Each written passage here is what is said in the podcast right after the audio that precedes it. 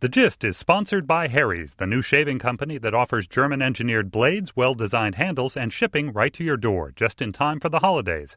Get $5 off the Winter Winston model even if you're a returning customer.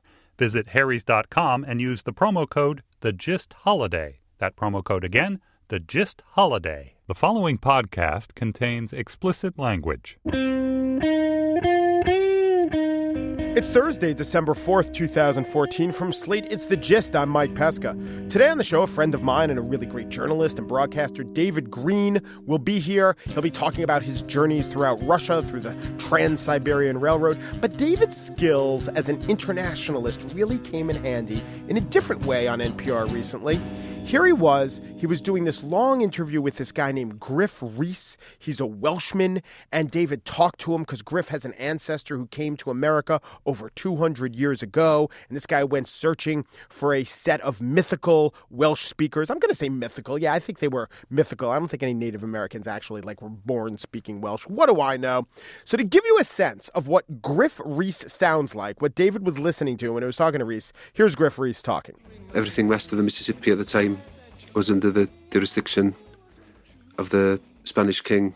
And there were times where David essentially translated from Welsh accented English into American accented English, like this part. There was also believed to be a herd of unicorn in the Rocky Mountains. Unicorns in the Rockies. Okay.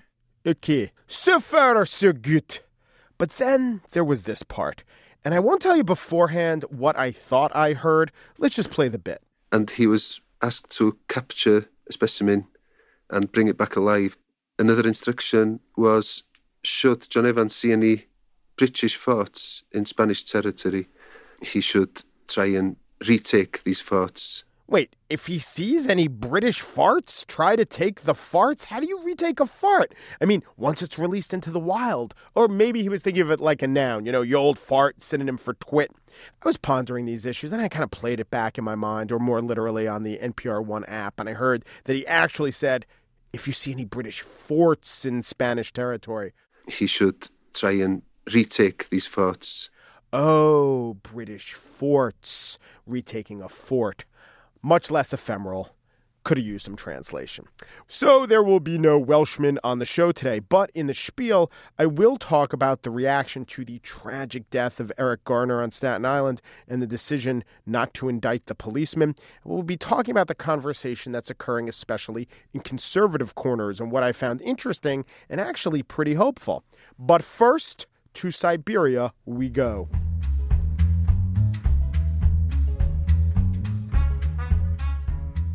David Greene, a host of NPR's Morning Edition, has written a new book. It's called Midnight in Siberia A Train Journey into the Heart of Russia. David is here. Hello, David. Mike, it is good to see you. It's great to see you. Now, early on in the book, you talk about why you decided to take the Moscow bureau chief job. You write about you had a nice warm apartment in New York City's East Village. You had covered the White House for eight years.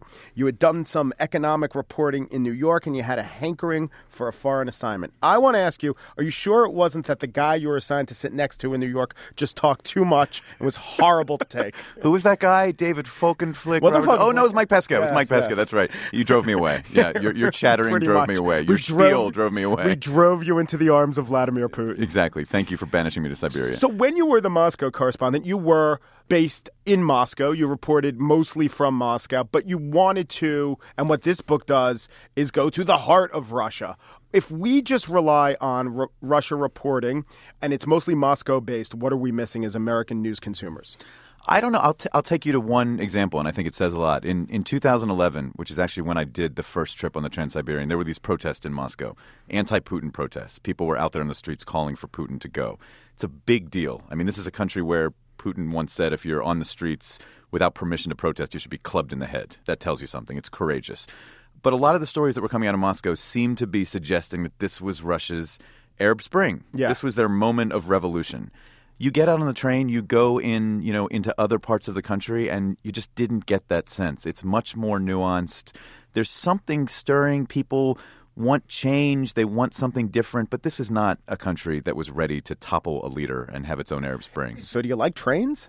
I love trains. I mean, I always loved trains and you know but now amtrak is probably going to be just boring as hell um What in its this. efficiency and heat and lack of 68 cent noodles? well efficiency i would say maybe the trans-siberian is i mean it runs on time i don't know how often you go on amtrak between Yeah, that's true. washington and new york but um it's just there's a lot of life on the train. It's the best people watching in the world, watching people, you know, like in their underwear, sneaking cigarettes in the middle of the night. It's the sounds and smells. I mean, people are just, you're on top of each other. You have to climb on someone else's face to get up to an upper bunk. I mean, it's uh, snoring at night is orchestral. I mean, you, you hear like one sort of tempo snore start as you're going to bed, then another, then another. It comes together in an orchestra. You can't sleep at all, but you're like, this is fun somehow. How many to a car in third class? Uh, it's a few dozen, I would say, and it's all an open dorm room. So you and I are sitting, what, about like two or three feet apart? Yeah. I mean, we would have four other people kind of in this space with us, sleeping, drinking tea, drinking vodka, talking, you know, bothering each other, stepping on each other, uh, complaining to each other. Um, it's, you know, it feels like a, a big, you know, dorm room. And what? So what's first class like? Uh, first class, I mean, you get your own uh, your own kind of cabin with two two uh, two cots, basically, and it's very romantic. I mean, my wife Rose and I did it a few times. When you Um, went when you went with Rose, poor Rose. poor Rose's friend. Yeah, you please, do you hear that, Rose? I, I recognize that this was not always fun for you. I know Rose. She is so lovely. Um, did you ever do third class with Rose? Would you ever subject her to that? This is actually a really bad story. I uh, the last trip I did, um, she came to join me for a week, and I hadn't told her we were going third class. And we got onto the train, and she was she was sort of shell shocked. She's like, "What what what is this? Where are the where are the little private rooms?" And I said, "It's gonna be fine. It's gonna be fine." And this was the only train that happened to be all men, young men who were coming to look for construction work from Central Asia. And she was horrified. They're all staring at her. She took her iPhone, Mike, and she she started recording a video. And she said, "Hello, future children.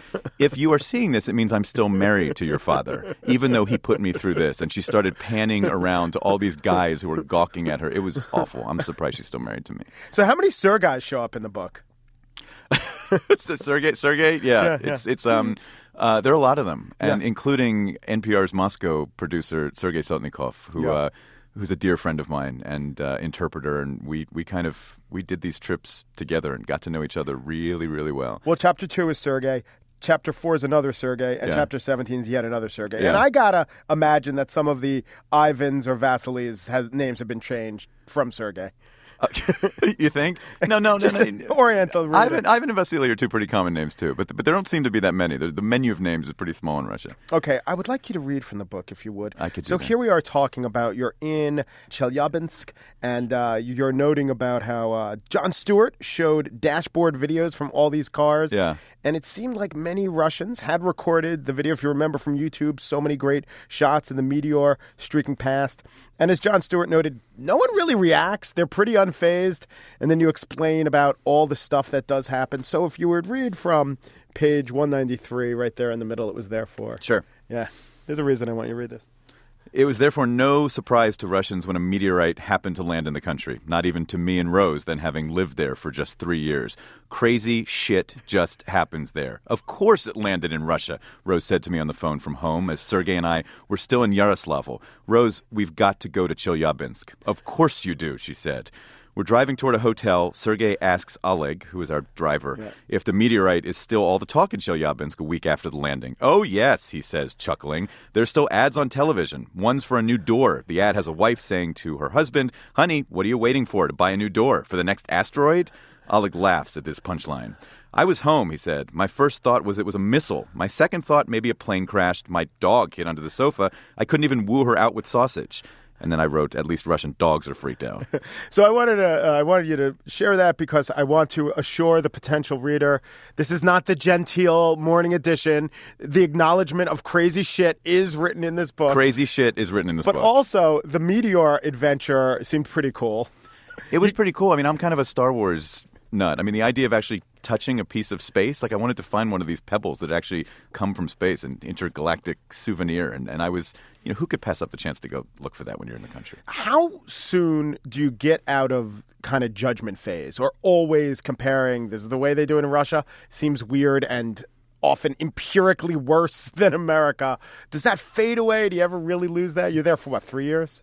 Three years, Yeah. hardest thing in the book, hardest thing in that job. And, and I actually, I was in, I was in Crimea recently on a reporting trip, and uh, went with a, a fantastic Morning Edition colleague, and I kept, you know, I kept preaching about like, oh, you know, you're seeing something that you know is the reality in Russia compared to the United States, and she would just say, I actually don't think it's all that different, and, and so she was really a check on me, and and that was the hardest thing in, in doing this, you know, not to constantly be preaching to listeners or to readers like, well, this is the way it happens in Russia, this is the way it happens in the United States, and instead to just really let the people and the stories kind of expose themselves and, and you could you could kind of pass your own judgment because it's tough. I mean it's you you're in a place you're expected to report on it and explain to Americans what's different about it. Right, But you don't so- want to you don't want to draw conclusions or you know do too much of that. So, but now here is Russia. We can't say you don't want to ever paint with a broad brush. Russia's a country of almost 150 million people. There's a lot of different opinions in Russia.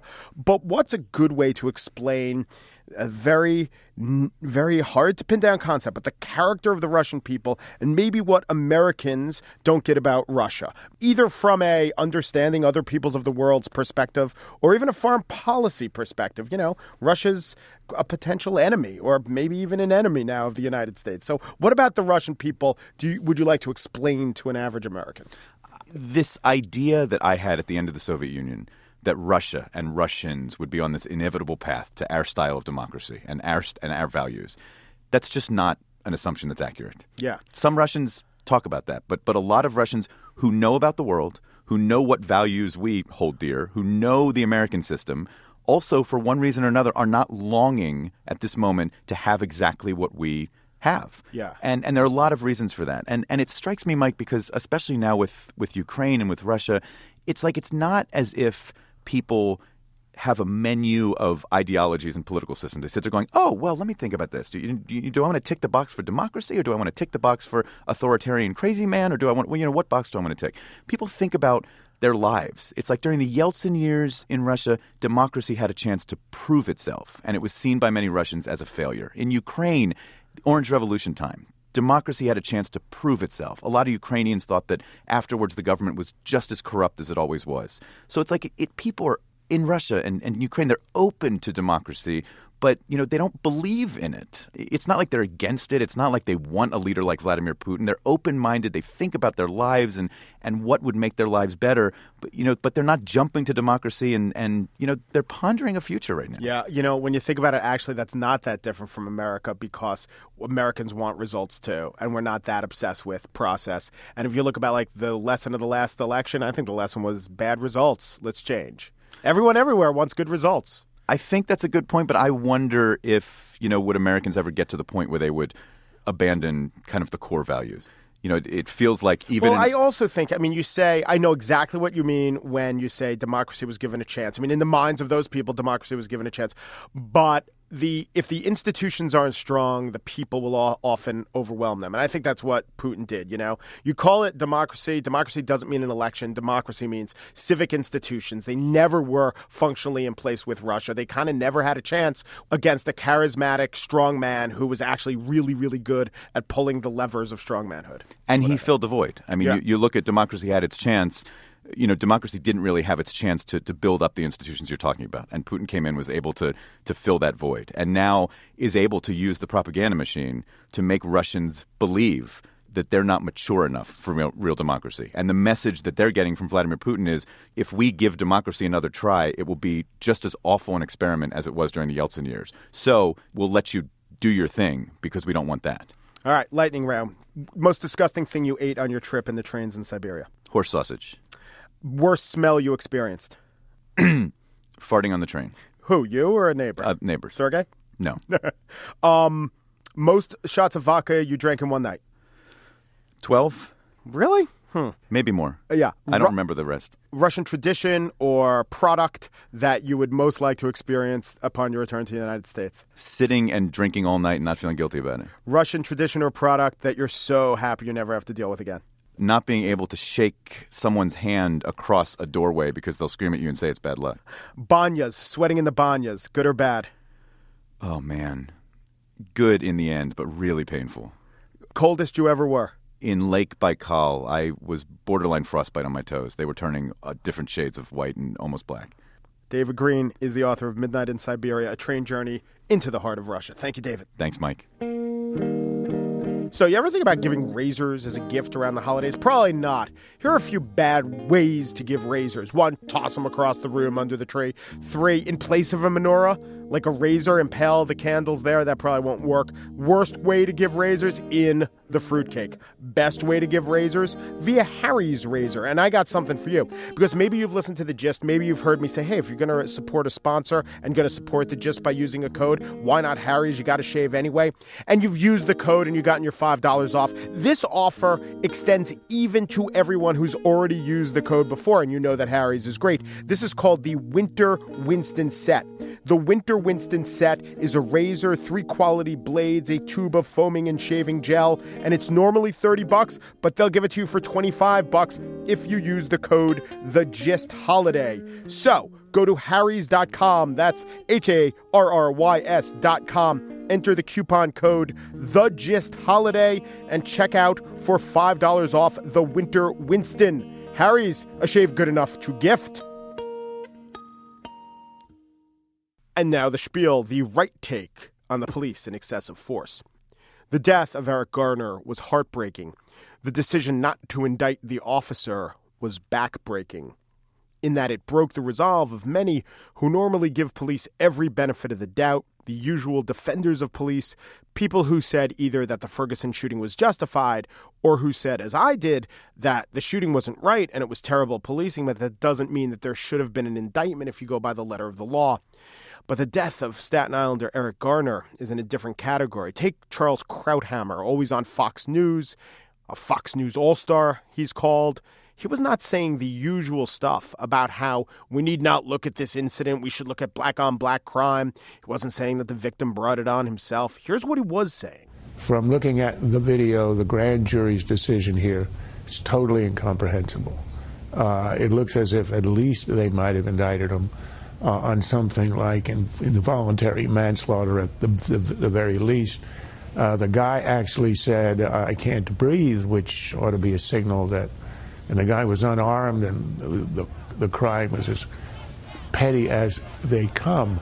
That last bit about cigarette peddling being a crime as petty as they come, that was jumped on by Salon, which characterized reactions like Krauthammer's as, quote, the right wing response to Eric Garner's death blame Bloomberg and NYC's cigarette tax. You know, I think that's unfair.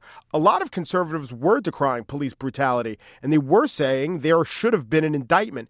Sure, they were also blaming the underlying law for being quote unquote ridiculous, but you know what? That's not so different from, say, this cri de coeur of a Staten Island resident who was quoted on NPR. A man's life was taken for misdemeanor action for selling cigarettes, loose cigarettes, you're going to lose your life over that? Come on, it, it had to have been a better way. Unlike the Ferguson case, I see the right and left coming together on this issue. Not all of the right, but a lot of the right. We heard from Krauthammer. I went on the website of the National Review. They seem to take a while to process the Garner non indictment. There was no article up as of 6 o'clock this morning, but by a little later in the day, they had a couple of prominent posts saying the grand jury may have gotten it wrong. May, but still, now, over on Glenn Beck's site, The Blaze, the news coverage was pretty straight down the middle, but many, and maybe even a slight majority of commentators wanted an indictment. Yeah, there were law and order conservatives who argued law and order that Garner shouldn't have resisted arrest, but then there were others like Flyover Country who argued, quote, History will likely lump these two, meaning Garner and Ferguson, will lump these two instances together, but I think they are different. Darren Wilson intended to use deadly force and was exonerated in doing so. This guy in New York did not intend to use lethal force, and it became lethal. I believe Michael Brown got what he deserved, but Eric Garner did not. This instance should see a trial. Now, over at Newsmax, an article quoted former NYPD Commissioner Bernie Kerik, without, it should be noted, informing readers that he is also ex felon Bernie Kerik. But the headline was Ex NYPD Chief Kerik on Garner case, you cannot resist arrest. Some commenters agreed, but many didn't. User named Flyover Country wrote, What is wrong with giving the citizen, say, five minutes with the officer to calm down and realize the futility of resisting? In my experience, the commenters on these sites are true, self identified conservatives, and the disagreement over the justice given was genuine. Now, you could argue that it is a failure of empathy or imagination to see the Michael Brown case as not also being excessive, even if Brown had just robbed a convenience store. That's just not how conservatives see it, however. And you could blame conservatives for failing to see that there is a racial element in the Garner case that they need the libertarian cigarette tax element as cover for their ire might be a flaw. But I don't look at it that way. I look at this optimistically. The left is universally appalled by what happened to Eric Garner. Most of the American middle, or even people who are not at all politically engaged, don't understand why the NYPD had to go to all those lengths to subdue Eric Garner. And many, if not most, on the vocal right are disturbed by it too. As I have said before, there is no such thing as a perfect victim, but Eric Garner comes pretty close, and a videotaped one at that, who leaves behind six children in a city where the majority of the population wanted an indictment, where the police commissioner seems genuinely concerned about excessive policing, where the mayor has expressed worry for the safety of his African American son. Remember before when I said the Eric Garner case was backbreaking? On second consideration, if the hard work of reform is the goal, it just may be spine stiffening.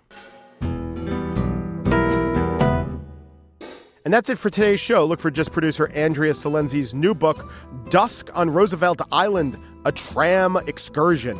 Joel Meyer, managing producer of Slate Podcasts, is the author of Sunrise in Edina, a Minnesota suburb as experienced through hot air balloon. Andy Bowers, executive producer of Slate Podcast, is out with a Kindle single, Knott's Berry Farm by Batmobile, an examination of proper nouns that don't make much sense together. You can subscribe in iTunes or give us a listen in Stitcher. If you want our daily email, you can go to Yo, where you sign up for podcast, and we'll tell you when the show's ready. Or we'll send you an email if you go to slate.com slash gist email. We're on facebook.com slash slate gist. You can email the gist at slate.com. I am pleased to announce that I've chronicled my peripatetic adventures in Unfortunate Segue, one man's migratory musings on the road from Gdansk to Vilnius via a gently used two wheeling self balancing electric scooter. Unfortunate Segue, available on Amazon or in audiobook form as read by Bruce Boxleitner. It makes the perfect stocking stuffer. Order Unfortunate Segue today. And thanks for listening. I'm David Plotz. This week on the Slate Political Gabfest, you're pregnant and you're fired. The Supreme Court tackles how far companies must go to accommodate pregnant women. Look for us in the Slate store on iTunes or at slate.com slash podcasts.